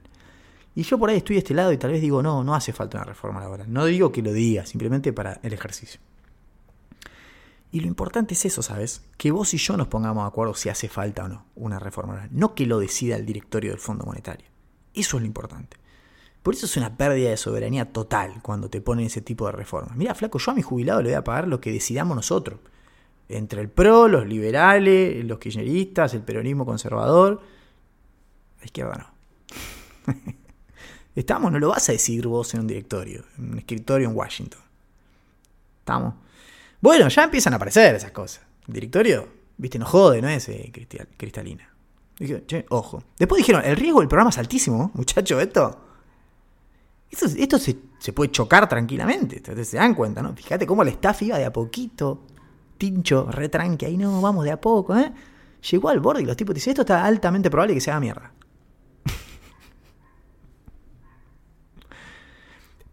Por la situación social y económica argentina, dicen, y por el escenario internacional de guerra. De hecho, el, el board celebra que la primera revisión que iba a ser el 10 de junio se adelantó a mayo. Se adelantó O sea, la primera revisión es el 10 de mayo, tiene fecha. Van a venir a revisar los datos hasta marzo. Como ya les comenté, los datos vienen muy bien, o sea que muy probablemente cumplamos esa primera revisión. Tenemos el objetivo de emisión, el Estado se está financiando en términos netos muy bien, con lo cual no necesita más asistencia hasta marzo. Lo fiscal viene muy bien, nos da margen. Las reservas ya tenemos el desembolso, así que lo cumplimos. Nos va a ir bien en esta revisión. Bilardismo a pleno. Bueno, van, lo, que dicen ellos, celebramos de que se haya adelantado la primera revisión porque muy probablemente haya que recalibrar todo. Eso dice el board. El board no tiene pelos en la lengua. Bienvenidos al Fondo Monetario. Motherfucker. Estos son lo que mandan. Bien, entonces ahí. Vamos a querer reformas estructurales en el mediano plazo, así que ojo, esto tiene que salir muy bien para que no te pida reformas estructurales. El riesgo de que esto choque es muy alto y por eso me gusta que adelantes la revisión porque va a haber que recalibrar las metas. Te pedí 2,5, tal vez te pida menos o más. Bueno, no sé. Así queda todo esto. Bueno, en ese archivo tenemos un poco más de data respecto de lo fiscal. La realidad es que eh, mirando los datos hay, como un supuesto de que se recupera el 0,5 de recaudación de grandes fortunas, porque la presión tributaria no baja y la recaudación no baja, con lo cual ahí va a haber revalúo y tal vez haya alguna sorpresita más en términos fiscales por el lado de los ingresos. Bien, porque recuerden que el año pasado nosotros cobramos medio punto del PBI en impuesto a las grandes fortunas que este año no va a estar, entonces eso tendría que caer la recaudación. Cuando vos la mirás, no. Buena parte de ese efecto puede ser el efecto crecimiento. Si vos tenés una presión tributaria del 25% y creces un punto, bueno, ahí te aparece un cuarto de punto más. Si crece cuatro, te aparece un punto. Lo cual me parece que la apuesta es al crecimiento. Tenemos los datos de enero y no arrancó bien el año en materia de actividad. No vamos a llegar a verlo. Pero los adelantados de febrero dan bien, igual. Por ahí en febrero tengamos un poquito de rebote de actividad. Pero bueno, ya de por sí tiene que crecer 4 rebote estadístico está por ahí, todo lo que vos quieras, pero digo, ojo. Por el lado de los gastos, eh, y, creo que es por donde va a venir eh, este tema de recalibrar, eh, está todo puesto en, principalmente en tarifas. Bien. De hecho, casi un punto reducís supuestamente el déficit en subsidios económicos, donde tenés energía, transporte, tenés otras cosas, no es todo energía, tarifa, ¿no? Pero bueno, los cálculos que yo he visto de especialistas que, con los cuales trabajo y demás, gente que se dedica a eso, es, mirá, solo subiendo las tarifas eh, no llegás a ahorrar lo que dicen que vas a ahorrar con la segmentación que, propone. O sea que, suponete que no pase más nada. Con la segmentación que pusimos ya no logramos ahorrar lo que dijimos que íbamos a ahorrar. Y encima hay otro problema, de que entienda más del sector energético, por ahí lo entiende mejor, yo no soy especialista. Encima otro problema que la suba del precio a nivel internacional lo que hace básicamente que tengamos que gastar más para comprar energía. Con lo cual, si a eso poquito que nos íbamos a ahorrar le sumás la suba del costo de energía, no solo que no vamos a ahorrar nada, o sea, cero, sino que hasta por ahí tengamos más déficit energético. Bien. Eso van a tener que venir a revisarlo. Hay otros gastos, como figurar en el presupuesto, que tiene que ver con el déficit de empresas públicas, ya lo hemos charlado, por ahí hay, va a haber un recorte. Y después algo interesante que apareció es que va a haber un recorte de lo que se llama el gasto COVID. ¿no? El gasto COVID que según el Fondo Monetario, el Ministerio de Producción tiene datos que son casi el, más del doble de lo que dice el fondo. Pero bueno, el fondo dice, mira, gastos relacionados con el COVID tuviste 0,8 puntos del PBI en 2021. O sea, un poquito menos de un punto del PBI. Y en 2022 vas a tener 0,3. O sea, te aparece medio punto del PBI eh, de arriba, digamos. Vas a gastar menos 0,5. Eh, Bien, o sea, buenísimo. Eh, ahí obviamente no va a cero esto porque, bueno, algo de vacunas tenés que seguir comprando. Tal vez hasta tengas una cuarta hora, quinta, ya no sé cuánta van, con lo cual algo te tenés que resguardar. Pero digo, era un, lugar en donde todos estábamos esperando que, afinen bien los números y nos digan, porque era evidente que Argentina no va a tener los mismos gastos asociados al COVID que tuvo el año pasado. Entonces ahí vas a tener un recorte. No estaba en ninguna presentación eh, especificado. Bueno, acá apareció. Y es medio punto del PBI. Es significativo. Pero bueno, la verdad es que para aumentar el peso de las jubilaciones como dice que va a aumentar, y para aumentar la obra pública como dice que va a aumentar, y sin aumentar la presión tributaria, muchachos, si las tarifas no están, van a tener que inventar algo más. ¿eh? Bien. Más allá de que nosotros podamos pasar esta revisión y la que viene y todo lo que ya venimos hablando, en mediano plazo vas a tener un problema. En un apartado, box número 9, esas 178 páginas en inglés que, estamos viendo, eh, el fondo habla de la inflación en Argentina y tiene una visión muy interesante de la inflación, de hecho una visión bastante, vamos a decir heterodoxa, vamos a ser generosos, eh, muy alineado con lo que nosotros venimos charlando acá en general o con lo que yo vengo hablando en Twitter siempre, que me preguntan. Que bueno, obviamente tiene que ver eh, con varios factores. Primero lo que dicen es, históricamente la, inflación en Argentina está muy vinculada a los movimientos de tipo de cambio y con una inercia particular. ellos lo que dicen es básicamente lo que estábamos hablando de Blanchard, con una inercia particular que está explicada principalmente por la suba de salario mirando para atrás. Bien, como backward looking sería el término. ¿Qué es lo que te está diciendo? Te está diciendo, mira, en Argentina la inflación está muy asociada al pass-through, o sea, cuando se mueve el tipo de cambio los precios suben por todo el ajuste del balance de pago, de los precios de la exportación, los precios import parity, export parity, etcétera, etcétera, etcétera. Como suben los costos, suben los precios. Y como el salario siempre va mirando para atrás, che, ¿cuánto fue la inflación el año pasado? 50, bueno, este año yo quiero 50. Eso hace que te genere una inercia más grande de la que vos tendrías que tener. Bien. En ese contexto los tipos dicen, la brecha cambiaria, este, está el apartado, ¿eh? busquen Box 9 y lo van, a, leer ahí, la brecha cambiaria de hecho no tiene gran incidencia en la inflación, pero sí te pega vía expectativas, ¿eh? que es algo que veníamos siempre charlando acá. Lo que te dice, tipo, mirá, vos podés tener brecha, eh, que suba el blue, no te vas a subir los precios un mes, pero sí, si eso se sostiene, empieza a jugar un papel negativo respecto a las expectativas y ahí sí puedes terminar teniendo un impacto. ¿Bien?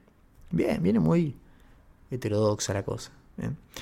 Finalmente dice, y el tema de las LELIX, no, las LELIX no tienen gran incidencia eh, en la inflación.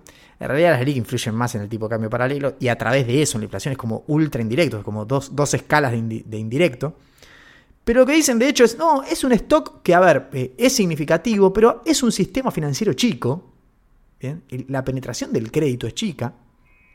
Y la realidad es que, nada, en este esquema luce controlable. Obviamente el fondo te dice, tenés que reducirlo, tenés que achicarlo, es insustentable en el tiempo, pero digo, no es algo que te pueda generar un colapso en el corto plazo como sí lo habían sido las Lebanc en su momento, producto del modelo de regulaciones que tenés. Bien.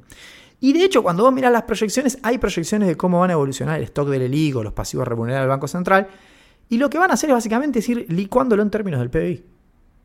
¿Qué es lo que yo dije que había que hacer hace un año, dos años, tres años? Vengo diciendo que se tiene que hacer así. Me acuerdo una colega que iba a ir a una reunión importante y le dijeron, mira, queremos hablar de las LELIC. Dijo, amigo, tengo que ir a la reunión con gente importante a hablar de las LELIC. ¿quiénes van? Me los nombró y como no voy a dar nombres, me animo a decir, nada, digo, es un tren fantasma eso. Y digo, bueno, tené cuidado, o sea, tené cuidado con lo que... O sea, parar es el carro, que no hagan ninguna locura, porque con las LELIC no se puede inventar nada, o sea, no se... A menos que quieras hacer un plan Bonex, pero el plan Bonex, el plan Bonex se hace, algún día lo voy a explicar. El plan Bonex se hace porque los depósitos habían sido estatizados. En el 82 los milicos estatizaron todos los depósitos. Entonces todos los depósitos estaban en el balance del Banco Central, chabón. Entonces, El plazo fijo era un tuyo, era un quilombo para el Banco Central. No es que había una Leli que calzaba ese estaba el plazo fijo directamente. Entonces los tipos dijeron, bueno, esto hay que desarmarlo totalmente. Y bueno, defoltémoslo todo, metámosle un bono a 10 años y que se vaya toda la miércoles. Así limpiaron el balance del Banco Central. Los tipos desnacionalizaron los depósitos en última instancia. Garchándose a la gente, perdón la expresión, pero es eso lo que hicieron. Entonces, a menos que quieran hacer una cosa así, cuando la magnitud no tiene sentido, porque en esa época tenía 20 puntos de déficit cuasificar, no es que 20 puntos del PBI, 20 puntos de déficit. Hoy tenés 10 puntos del PBI en pasivos, tampoco es algo que no puedas controlar, no monetario. Es mucho, no es sano y hay que solucionarlo, pero hay una sola forma de solucionarlo, que es laburando bien con paciencia, ir achicándolo, licuándolo en términos de actividad ¿eh? y en términos de producto, no en términos de, de evaluar y hacer los conchas, porque esos son los plazos fijos de la gente. Entonces, la contracara de los plazos fijos de la gente. Entonces, no. De a poquito vos tenés que tratar de que si la economía sigue creciendo, es agarrar esos stocks e ir pasándolos al tesoro, pasándolos al sector privado, ir desarmándolo de a poco, con crecimiento. Bien. Hay mucho margen para hacerlo. De hecho, el programa está pensado así y eso para mí es muy sano, que no nos hayan pedido ninguna locura. Entonces vos decís, y esto me lo decía una colega también, la misma, me, decía, al final los tipos tienen, porque, a ver, la visión de la inflación bastante heterodoxa. No salieron con emisión descontrolada. Bueno, está lo fiscal ahí, está lo de las expectativas, está lo de la monetización del déficit, sí, pero viene el apartado. ¿eh? O sea, vayan al fondo y viene el apartado, no soy yo. Tipo, pone el foco en otro lugar. Ahora, como me decía amigo, sí, pone el foco. Ahora, después las recetas, hermanos, son siempre las mismas. Y sí, las recetas, la verdad, es que son siempre las mismas. Y son bastante ortodoxas. Pero, cuando vos te pones en fino, los que estudiamos y hemos leído planes de estabilización y demás, sabemos que en realidad, de hecho, la visión del Fondo Monetario es una visión de la que podríamos llamar heterodoxa en materia de planes de estabilización. Hay toda una discusión, hay una literatura hermosa para leer respecto de cómo algunos países estabilizaron sus hiperinflaciones o sus inflaciones muy grandes y cuáles son ajustes de tipo ortodoxo y cuáles de tipo heterodoxo. Van a ver que son todos ortodoxos, pero en algunos hiciste alguna cosita media rara. Nada más es eso, esa es la discusión. Básicamente, ¿qué te dicen? Bueno, mira, vos tenés que tener un ancla fiscal. O sea, tenés que reducir el déficit. Bien. Eso te va a llevar a que monetices menos. Con lo cual, buenísimo, bien, ayuda. Después tenés que tener tasa real positiva, o sea, la tasa de interés que está por arriba de la inflación. De hecho, está en el box, te dice, el 60% del tiempo. En la última década, en Argentina, la tasa real fue negativa. Bien, en el 60% del tiempo de los últimos 10 años. Es un montón, chavos. No construís una moneda así. No construís un mercado de, pesos así. Ya lo venimos hablando un montón. Por eso se te indexa toda la deuda, por esto, básicamente. Bien. Después que te dice, bueno, tiene que haber más exportaciones y tiene que aumentar la productividad laboral. Esto lo toman básicamente del caso chileno, porque la estabilización chilena fue en base a las exportaciones y a los derrames de productividad que generó eso. Bien, el cobre. ¿Estamos? Lo cual, los tipos te dicen, sí, tenés que exportar más, ahí estamos todos alineados, después tienen que aumentar la productividad, y bueno, hay que ponerse a laburar ahí. Bien. Obviamente lo que te dice que tenés que tener un control sobre los pasivos no monetarios del Banco Central, como ya veníamos hablando, sin hacer nada loco. Y después aplicar políticas, eh, income policies, que no son políticas de ingresos, se llaman así, eh, eh, y, que son esta cosa que hace que un programa de estabilización sea ortodoxo o heterodoxo. Si no tiene income policies, es ortodoxo. ¿Por qué? Porque lo que te dice es hacer lo fiscal, lo monetario, y se tiene que acomodar. Y empezar a, hacer reformas estructurales, privatizar, desregular todo lo que pueda, y así lo vas a controlar. Así lo hizo Chile, así lo hizo... Eh, eso todos los países que estabilizaron lo hicieron así. Bien. La realidad es que hay algunos países que aplicaron otro tipo de políticas como complemento del programa ortodoxo. Y acá eso es lo importante. De hecho, a ver, el tipo que, más hizo al respecto se llama eh, Michael Bruno y es básicamente el presidente del Banco Central de Israel, que fue el primero que hizo un plan de estabilización en una hiper, porque la hiper de Israel vino un cachito antes que todas las demás. Y el tipo armó un programa en donde tuvo todo el componente ortodoxo de reformas estructurales, ancla fiscal, reducción del déficit, metió una DEVA y planchó el tipo de cambio, o sea, hizo una, paridad cambiaria arriba, o sea, no inventó, digo, hizo una convertibilidad después de una mega devaluación, hizo el ajuste fiscal, hizo las privatizaciones, hizo las reformas estructurales, y metió algún otro tipo de políticas que son más de tipo heterodoxas y funcionaron. Porque Israel es uno de los ejemplos a seguir de cómo se, se estabilizó una economía que tenía una hiperinflación en cuestión de meses. Bien. ¿Cuáles son esas políticas? Esas, esas políticas heterodoxas que hizo Israel y que el fondo dice Argentina las puede aplicar porque le pueden sumar. Bien. Y que están en el framework, porque yo me fui a buscar en la página del Fondo Monetario los papers que citaban, me los fui a leer. Y claro, los tipos están en su framework. El Fondo Monetario está a la izquierda de todos nuestros liberales. Es brillante esto. Vieron que algunos liberales putean al fondo. Eh, pero bueno, está buenísimo. Pongámonos todo más o menos de acuerdo. Si el fondo te está diciendo, no, hay algunas cosas que vos, porque ahora le voy a decir qué son esas políticas. ¿Cuáles son esas políticas que hacen que el programa se pueda llamar un plan de estabilización? Está lejísimo hacer un plan de estabilización esto, pero no importa. ¿Heterodoxo? Bueno, básicamente lo que hizo Israel. Israel tenía controles de salarios y de precios. De hecho, tenía un consejo eh, de aumento salarial que lo tuvieron los países escandinavos, lo tuvo Australia cuando estabilizó, lo tuvo Nueva Zelanda. Bien. Después, otra de las cosas que, se proponen dentro de este marco teórico que usó Israel y le funcionó y que el fondo dice a Argentina le puede funcionar, es básicamente en sectores puntuales trabajar eh, la dinámica de costos y precios. Que los sectores tengan que pedir autorización para subir los precios. Congelamiento de salario, congelamiento de precios, ambas cosas. Bien. Con lo cual, hay toda una discusión de fondo. ¿Vieron cuando yo le digo lo que hace Argentina? Parece loco en un mundo que no hay inflación, pero cuando la inflación vino todos se pusieron a hacer más o menos lo mismo. Es que hay todo un marco teórico atrás de eso. De casos exitosos. Este tipo, eh, Bruno, que fue el presidente del Banco Central de Israel, que llevó a cabo este programa, después el tipo se puso a estudiar todos los programas de los que vinieron después. Dijo, voy a mirar todo lo de Europa del Este, voy a mirar los de América Latina, y el tipo va encontrando casos, eh, hay otros que lo refutan, ahora después de hablar de eso, y el tipo dice, mira, la, estabilización de Chile no funcionó porque le faltaron, le faltó bidón, le faltaron políticas heterodoxas. Tendría que haber acompañado el plan ortodoxo con política heterodoxa de control de precios y de salarios. Y ahí hubiese logrado un éxito. La primera estabilización chilena, la que no funcionó. ¿Bien? Después dice, eh, ahora no me los acuerdo de memoria todo, pero creo que eh, estaba el caso mexicano también, en donde eh, había tenido mucho éxito la aplicación de este tipo de políticas. ¿Mm? Al tipo le terminaba dando de que era determinante si estaban o no este tipo de políticas como complemento del programa ortodoxo. ¿Mm? Esa es la gran conclusión.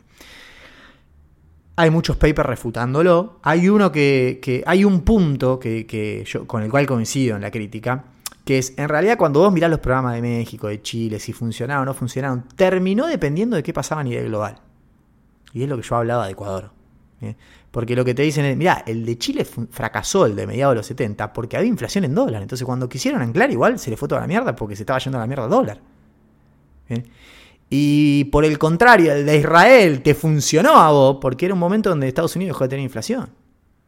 Y entonces vos anclaste y ahí sí. Bien. Ni sí ni no, o sea, está bien la crítica, yo la comparto, pero digo, la realidad es que eh, acá muchachos, ustedes están escribiendo y el tipo fue el presidente del Banco Central de, Israel y bajó la hiper, y la bajó a 20% en un año la inflación, de, no sé cuánto mil por ciento. Bien, así que ustedes escriban todo lo que quieran, el tipo se sentó ahí y lo hizo de verdad. De hecho, ha habido colaboración de economistas argentinos en ese programa. Hay algunos que, bueno, la discusión es esa. Esta, tontería que aparece ahí como un asterisco hay una discusión atrás de todo esto, de si hay que aplicar este tipo de políticas eh, o no. Bueno, el fondo dice que sí. Finalmente, para cerrar, algo polémico que está en el acuerdo, en el artículo 4 del fondo, es que básicamente el fondo, eh, en las proyecciones, ya el año que viene los organismos internacionales dejan de desembolsar eh, en términos netos, con lo cual va a haber que meter segunda en el financiamiento en el mercado local, ahí ya sí se va a poner un poquito más picante. Y se supone en el acuerdo que a partir de 2025 Argentina vuelve a los mercados voluntarios de endeudamiento. Está el cuadrito, es un cuadrito hermoso que dice, en 2025 Argentina va a colocar 2 mil millones de dólares en el mercado internacional con un riesgo país de 450 puntos a 7 años de maturity con 4 años de gracia. Se fumaron un faso estos que la única chance de que podamos hacer una cosa así es que, no sé, gane Macri la reta, abra todo y el mercado nos vuelva a bañar dos años en dólares y esto se dé, porque imposible que Argentina con este programa llegue a 450 puntos de riesgo país en 2025 y se pueda financiar en el mercado a 7 años con 4 años de gracia. Son 2.000 palos, re poco, eso es real. Pero igual, más ese optimismo no te lo robo. Después cuando chocamos fue como, con Macri era parecido el programa, ¿viste? Esto es... No, esto no va a suceder, muchachos. La veo muy complicada.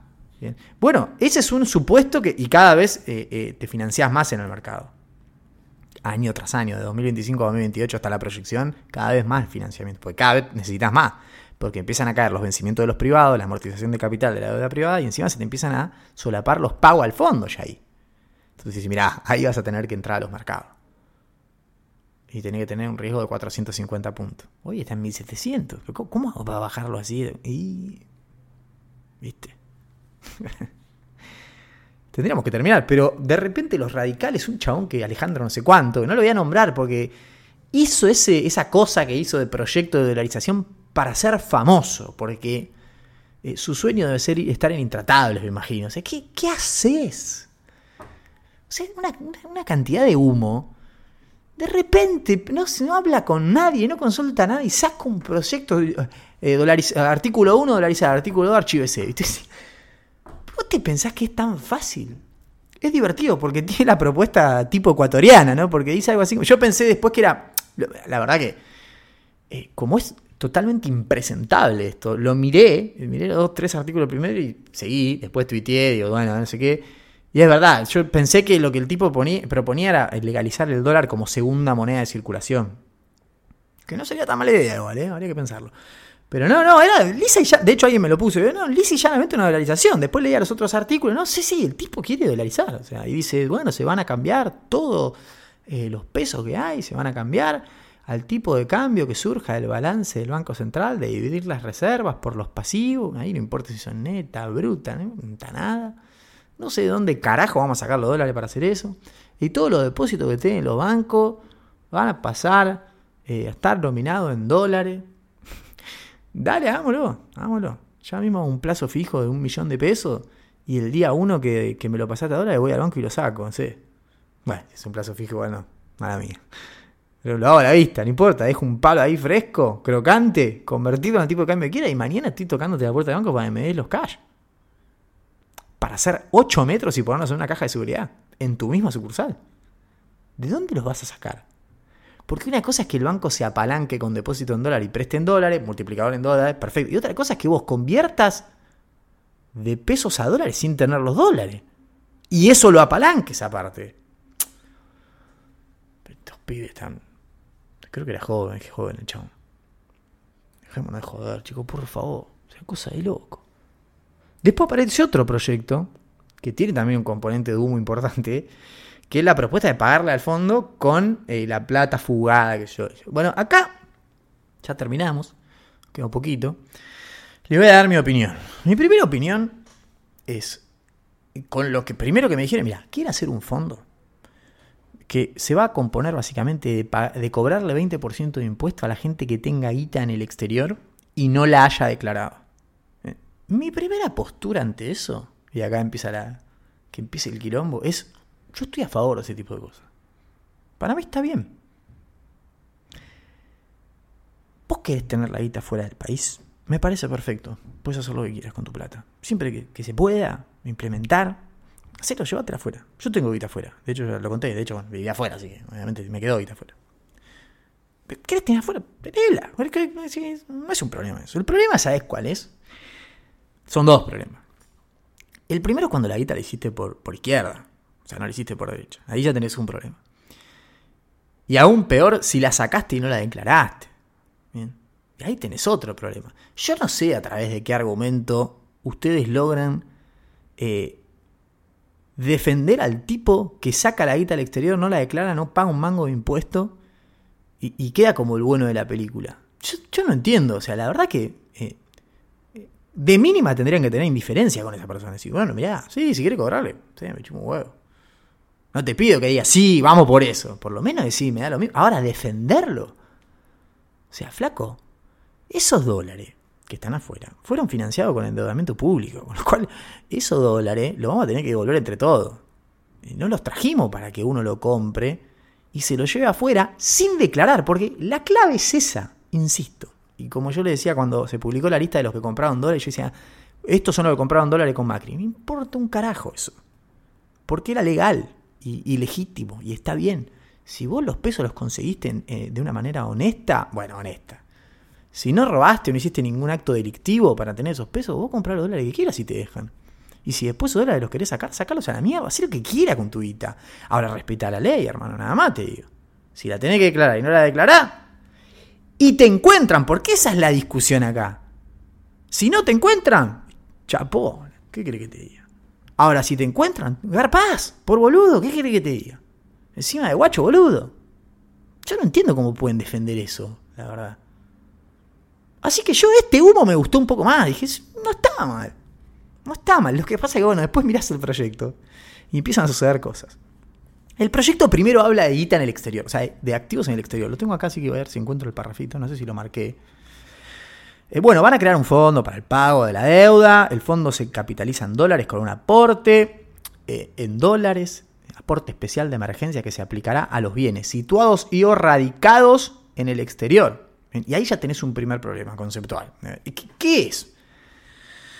¿Un activo que está en el exterior o un activo que está en dólares no declarado? Porque, por ejemplo, las cajas de seguridad, no, según esto que redactaste, no entran si no están en el exterior. Y yo creo que vos estás apuntando a las cajas de seguridad o a eso, que tiene guita sin declarar. O estás apuntando a los que sacaron afuera, específicamente al exterior sin declarar. Bueno, ahí tienes un primer problema. Porque esto es solo al exterior. Todo lo caja de seguridad, además, eso, cero. Y yo creo que ellos querían apuntar a eso. Bien. Ahí tiene un primer problema. Después hay otro problema de magnitudes. Como está este error conceptual, empiezan a decir, bueno, a ver cuánta guita hay en el exterior o cuánta guita hay. ¿eh? Y agarran el informe del INDEC de activos externos y interpretan que eso es la plata que hay afuera del país. ¿Cuántos activos externos tenemos los argentinos? 417 mil millones de dólares. O sea que hay 417 mil millones, es un PBI, básicamente. Se robaron un PBI, ahí lo tenés. ¿PBI de qué año igual? Porque el PBI es un flujo. O sea, te robaste un PBI. ¿Cuál? Ni eso saben hacer bien. De última, si no sé, te robaste tanta guita. Bueno, es un, más o menos un PBI de 2021. 417 mil millones de dólares. O sea, ¿eso significa que hay, que los argentinos tenemos en el exterior 417 mil millones de dólares? ¡No! son activos externos, no activos que están en el exterior. O sea, son activos en dólares. No significa que están en el exterior. ¿Alguno vio el informe ese? Flaco, cuando mirás el de Glose, está en la reserva del Banco Central dentro de esos 400 mil. O sea, estás sumando cualquier cosa. Entonces, ponés que es en el exterior, usás un dato que son activos externos, que la mayoría está en Argentina, de hecho, y que aparte no es base de nada, porque vos le tenés que cobrar el que no está declarado. El que está declarado ya está, ya paga impuestos, no le tenés que cobrar otro impuesto más. Tenés que agarrar al que no está declarado. Ya, y obviamente se hizo un trabajo con el Fondo Monetario, hizo un trabajo con la Embajada Americana y se asustaron. Porque este proyecto no es el humo del otro. Este proyecto ya tiene un poco más de está un poco mejor armado, tiene esa, este problemita que hay que resolver, está un poquito mejor armado y se sentaron con el fondo y se sentaron con Estados Unidos. Carlos Maslatón decía el otro día, los bancos son la policía financiera global, una cosa así. sí, y sí, y más si tenemos un acuerdo con la embajada. Hay que hacer los números, la verdad que eh, en concreto cuánto no está declarado, y pueden ser 150 mil palos que, esté afuera no declarado. Hagan el 20% de, de 150 mil palos y van a ver que cambia la ecuación radicalmente. Radicalmente respecto de lo que está al fondo. Y la verdad que discursivamente, de vuelta, o sea, le estás pagando al fondo con guita que se llevaron los privados al exterior sin declarar. Insisto, es muy difícil, muchachos, estar en contra de este tipo de cosas, ¿eh? Porque lo que ustedes me van a decir es que entendé que eh, vos te la llevás porque acá te cobran mucho impuesto. Flaco, hay que explicarles todo. Eh, Ustedes saben cómo se hizo la plata de mediados de los 70 para acá. ¿Viste? Están todos sucios en Argentina, no hay uno que no esté sucio. Eh, más lejos, la familia del expresidente hizo toda la plata de la patria contratista. Acá hablan de Cristina, de que fue abogada. Muchachos, el padre de Macri ya sabemos cómo hizo la plata. Entonces no estamos hablando del, del verdulero o el almacenero que juntó 15 mil dólares y dijo, la dejo en una caja afuera, en el colchón, no la declaro. no te hagas el boludo, no estábamos hablando de eso. Insisto, 150 mil millones de dólares. Chicos, o sea, son más de tres fondos monetarios. ¿Se robaron un FMI? Tres FMI se robaron. O sea, pero bueno, en estos casos, eh, a mí sí me importa que esté bien armado, ¿viste? Porque si la vas a hacer, tenés que hacerla bien. Y bueno, ya viendo esto, que lo hemos hablado cuando hablamos de, de lo que. de cuánto de la deuda de Macri vino a financiar salida de capitales. Lo hemos hablado ahí, que hay que tener en claro el concepto de residencia de la persona, si está comprando un activo en moneda local o moneda extranjera, si ese activo está fuera o dentro del país, esto es lo importante. Así como armaron, me parece que dijeron A y quieren ir por B. Entonces van a tener que ponerse en el medio de acuerdo y ordenar algunas cosas. Pero yo te digo, eh, en el marco de todas las cosas que hemos estado, y, en el marco de que el Congreso te sanciona el día del salchichón, y vos decís, nos estamos todos cagando de hambre y loco, y vos haces el día del salchichón, se juntan a pelotudear ahí en el marco de todo eso, en donde viene un pibe con una hoja y te dice, hola mamá, hice la tarea, dolarizar la economía, punto cerrado, archívese. En el marco de todo eso, que hayan hecho esto para mí es un montón. Es un paso adelante total para el sistema político argentino. Bien. No sé en qué terminará, ni nada. Me imagino que a la mayoría de los escuchan esto le va a molestar lo que acabo de decir. Pero es así, muchachos. Traigan sus argumentos. Bueno, cortamos acá, ¿sí? Cumplimos eh, la promesa de, tener como mínimo una hora. Ahora hay promesa de piso para esto, es increíble, para la duración. Así que sin más me despido. Háganme la 2 con la campaña de apoyo. No va a haber palabra clave para los que llegaron acá, simplemente apóyenme, pásenselo a una persona. Pásenselo a una persona. Si todo se lo pasamos a una persona, lo sacamos adelante. Lo sacamos adelante y el, episodio que, vengo, que viene Vengo totalmente desnudo y hago la sección random más delirante de la historia, pero me tienen que ayudar, ¿bien? Pásenselo a una persona, a una campaña estamos haciendo, ¿bien? Una escucha para el ego de Lean. Saludos y nos vemos la semana que viene con más irreverencias.